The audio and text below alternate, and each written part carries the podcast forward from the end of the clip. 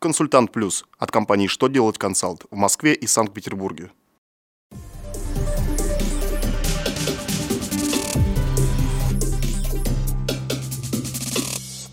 Добрый день! Для вас работает служба информации телеканала «Что делает ТВ» в студии Ольга Тихонова.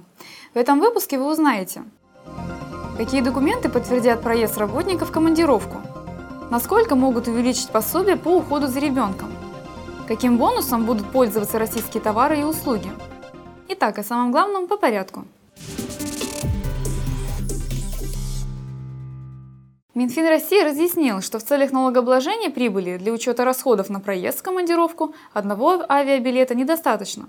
Приобретение авиабилета в документарной или бездокументарной форме само по себе не может служить подтверждением факта использования услуги в воздушной перевозке, поскольку посадочный талон является неотъемлемым документом при регистрации на рейс. Для документального подтверждения факта перелета нужен не только авиабилет, но и посадочный талон.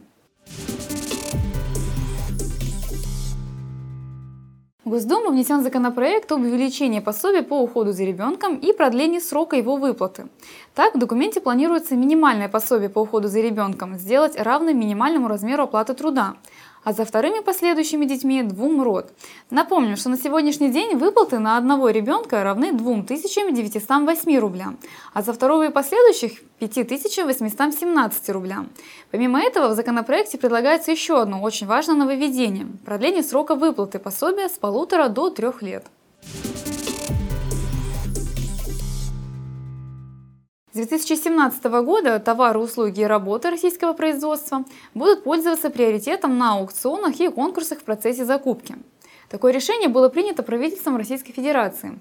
Исключение будет составлять закупка у единственного поставщика. В тексте постановления также указаны условия, по которым будет предоставлен приоритет. Они должны быть прописаны в документах, прилагаемых к объекту торгов. В частности, это указание страны происхождения товаров и услуг и указание страны принадлежности участника закупок на основании документов о регистрации или документов, удостоверяющих личность.